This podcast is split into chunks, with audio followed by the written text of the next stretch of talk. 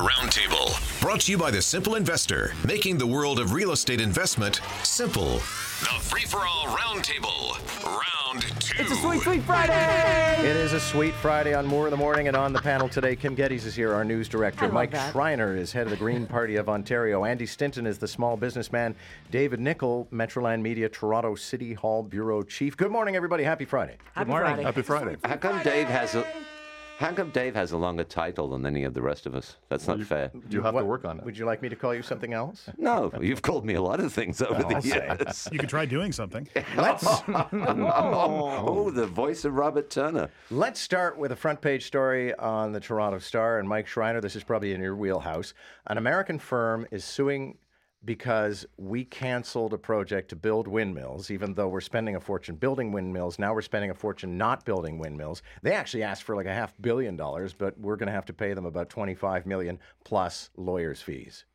What's going on here? So, as somebody who supports renewable energy, I'm just so frustrated with the poor way in which the Liberals have rolled out this program. And it's not just with renewable energy; it's it's with renewable energy, gas plants, nuclear power, whatever. The Liberal plan seems to be let's do this in a way that benefits the Liberal Party rather than in a way that benefits the people of Ontario.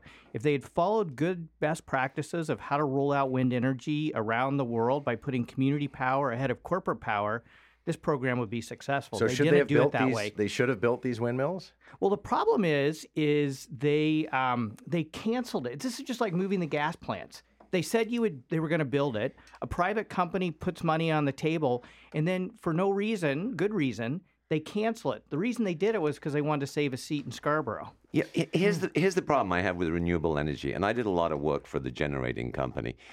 Renewable energy is fine. It's it's a nice tag phrase, and I, I know your political party's all about that. But but here's here's the reality of power. You need a base power load to start with, which is nuclear. Then we need a peak power energy, which is often hydro that we can use in those, you know, drive time and get up in the mornings. Then we need a variable one when it gets hot, something that we can turn on instantly, which would be gas or coal. Now, tell me about wind, because you can't turn wind on. When it's a hot summer day, it's not going around. It's ecologically a disaster. They're great big bird blenders. And there's nobody in the world, including the UK and Denmark, that have proved the efficacy of this stuff. Well, it increases your baseline, basically. And you can turn it on and off. You can turn wind power on and off. You can't turn nuclear power on and off, which creates a huge surplus problem that we have that we then have to dump this power. Um, that's being caused more by nuclear than it is by But wind. because, well, what else can you have as a base? You need that base. you base. can have that- hydro as a base. But you have hydro doesn't run as a Yes, base. it and does. Absolutely does. It does in Quebec, and Quebec has excess hydro. They'd love to sell at us at a third of the cost of nuclear. and look at the green. Sorry. We're because we're getting into the fine points, and Kim, at the heart of this is once again we're paying money for something we didn't get. I was just going to say, I think most Ontarians listening to this uh, this morning are rolling their eyes saying, oh, here we go again. We're on the hook for a contract that wasn't met, and the Liberals didn't do their homework on this file, and now we're on the hook for it. And that's the bottom line for most Ontarians. David, any thoughts? It's politics, and that's that has been the problem with the uh, with with the liberal government and dealing with big infrastructure, whether energy or transportation or what have you. Uh, that uh, decisions involving billions of dollars and and, and really people's pe- people's lives get uh, get made on the um, uh, on the strength of a by-election or an election. Um, I don't know if it's, it's one of those topics that's just kind of an, it's an amazing story. It's not terribly debatable, but Kim Geddes, you know the news. Um, lawyer Randall Barrs talking to a columnist at the Toronto Sun and talking about what it was like to be shot, why he's mad about the fact that police were watching as he got shot, and the fact that he has no freaking idea why he got shot. It's an incredible story. You know, something all I can think of is at some point in the courtroom, um, you know, he, he's defending this client, and the client is found guilty, and he says, I will get back at you. Whether I'm in jail, I've got people on the outside, I will get you. And at some point, you know, someone's come back to take him out. And, you know, at the heart of it, he knows why. He's checking think his. so? I, I really Yeah. do. I mean, he knows who he's defended over the years, and at some point, he may not know who pulled the trigger, but he knows what was going on and why. Yeah, I mean, as a story, this thing is uh, it's like the beginning of a of, of an Elmore Leonard novel. Yeah. Uh, Yeah. it- It's the it- kind of it- story every it- reporter it wants to tell. It's it's the kind of story that every reporter wants to tell, and hopefully can find out what what's behind it. Because that that that speculation, that narrative that you just gave of what's go of what mu- must have gone on in the courtroom, that'd be a good chapter too. Uh, so could anything. It's it's it's right now one of these open mysteries, and it, it's it's interesting because nobody's killed. I think he Yeah, should sell the horrifying. TV rights to his story. That's where he's going to make his big bucks. Oh, I- I love Exactly. Kim's voiceover of SVU. I thought that was an amazing piece of, of histrionics for me, Miss Geddes. Donald Trump is calling his accusers liars. And we had an interesting thing this morning where we actually phoned up a woman who wrote an email to me. And she was talking about how, pretty well, in her experience anyway, she was stunned to find every one of her friends in their 60s, 70s, and 80s had some story to tell about a job they left because they were being sexually harassed, of being grabbed, of being uh, kissed, of having door, you know, guys come to the door on door to door sales and attack them 50 years ago. They never talked about it. So, Kim, is this part of some new conversation? Or, as one person said, a plot by Soros and the Clintons and the Mexicans to get rid of Trump? No. Um, her name was Barb. yeah. Barb was absolutely right. You know, one in four women are sexually assaulted in their lifetime. One in four women. The stat uh, tells the tale. This is a conversation that has been going on for years. Uh, I've had the conversation with girlfriends over the years. Uh, she's absolutely right. And she's absolutely right in why so many women don't come forward. I think more are coming forward now, but you have to just look at some of the women who came forward in the Ghomeshi trial and what they went through. And that tells a lot about why so many women are fearful and don't think they have the power to come forward because they will not be believed. Yeah, Andy, somebody tweeted yesterday about the, the Trump affair. He said, This is exactly why women don't come forward because they're being called lum- liars and sluts. Uh, yeah, I, I, I, I, I totally respect what you're saying, Kim, and I understand it. But I was in the entertainment business, the rock and roll business for years, and there, we will call them females for the sake of this discussion, who accept this or you have this as acceptable behavior because there's a lot of famous people, and Trump is not unique in the entertainment industry, in the rock and roll industry, that what he said is what they think, and that behavior is You're so. talking about puck bunnies, right? yes, Right. is that what you call them? Yeah. Well, the, And groupies. Groupies. groupies, puck bunnies, you know, the women mm. who are young girls around the ar- arena to get to the hockey players. But I have seen a fair amount of women in my life that think that from a superstar or somebody famous is acceptable behavior. And sadly, sadly, sadly, in that realm of famous people, that is not unusual. Although, isn't it, at the very least in that contest, consensual? Because Yeah. it's trading sex for access. Yeah, I mean, co- consent is the key with this. This is a, an extraordinarily simple issue, uh, and it, it, it goes down to no means no, yes means yes until you say no.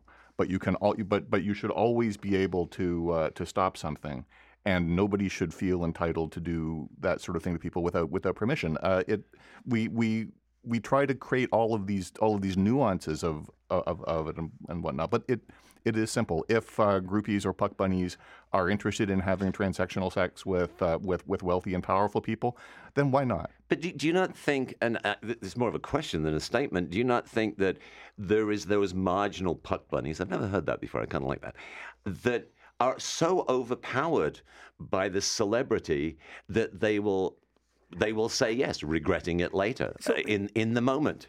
Here's the bottom line on this is we have a person who is admitted, not only admitted, bragged about committing a sexual assault. He should be arrested. This isn't locker room talk. This is somebody who's admitted to committing a sexual assault and he should pay the price for it. What are your thoughts, uh, Billy Bush, Bish, Bush, Billy Bush, Billy Bishop? He got out of the cockpit and now he's got a lawyer. oh, perhaps a poor choice of words. Billy Bush is the uh, reporter, of course, who was on the bus with Donald Trump. He giggles along and then sort of pimps out the woman who comes to meet the bus and says she needs to hug Trump. Uh, Billy Bush has hired lawyers because he's in the process of being fired. David, let me ask you this. It's more of a journalism question. His lawyers will claim that he couldn't call Trump for being a brute or a pig at the time because he would have lost his job, so he just had to go along with it. I think it might be true that he couldn't call him a brute and a pig and tell him to shut up. Uh, but he could, but but but he sure didn't have to play along like that. He sure didn't have to enable that behavior, uh, and that's the thing that is. Uh, and, and and then he couldn't. He should not after that have suggested hugs with uh, with, with with the woman that they'd been objectifying, and the, he, he should have known better than to do that with his coworker. And the woman, yeah, it's his coworker. Yeah. At the very least, say, say, whoa, whoa, you're talking about my coworker here. Yeah. Not cool. You say you like to force yourself on women. Here's a woman. Yeah. Yeah. H- Here's here's here's my question or, or comment is we've all been in the situation where you're interviewing somebody. This was a video interview. I do video interviews all the time. Why was the camera running? They were on a bus. Why was the camera and um, microphone running at that time? And what's the providence of this tape? How did it get to where it is right now? Well, okay, Was, I mean, was I this a ex- long plot to start with? I can't explain what happened here, but I can tell you from my days in television, certainly you'd put the camera on a desk or a table before you were doing an interview, and sometimes it was already running because the cameraman's listening in and checking on the sound. And they what they were doing is they were arriving on a bus and they were about to go out, and the part that they were filming was this woman greeting them. So maybe he just got saucy and somebody said, I'm going to save that. You said something interesting, John. I mean, the cameraman's listening in. You've got the producer and the editors back in the studio listening. They're all culpable in this. They are, although even Yeah, even at are. that, eleven years ago, was that any a time, Mike Schreiner, where somebody was going to try to undo Donald Trump when he wasn't running for office? Yeah, I think a lot of this is the privilege of power. Like this is a very wealthy, powerful man, and he was not only able to intimidate women, he was able to intimidate journalists to protect his privilege.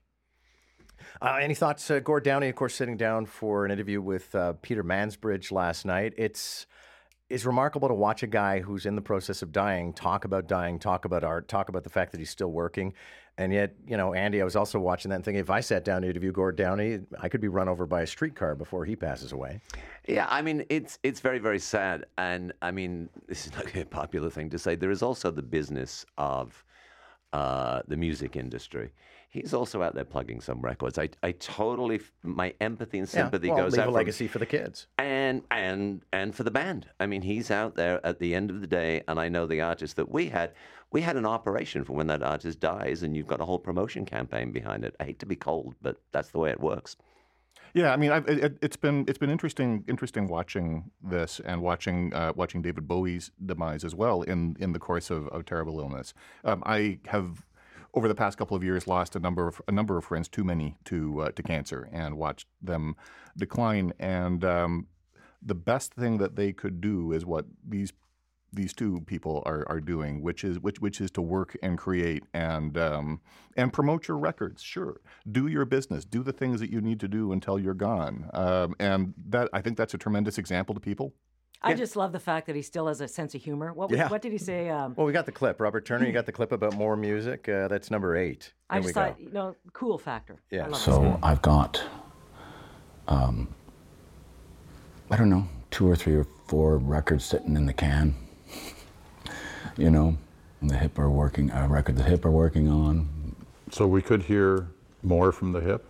Yeah, to the point where it'd be like, Jesus, is that guy not dead yet? There you Right? go. All right. Life, death, Very and humor cool. all in one clip. Folks, thank you all very much. Have an amazing weekend. Keep it right here for Jerry Agar. I'll be back on Monday. Assignments due at 5.30. Nobody has more respect for women than I do.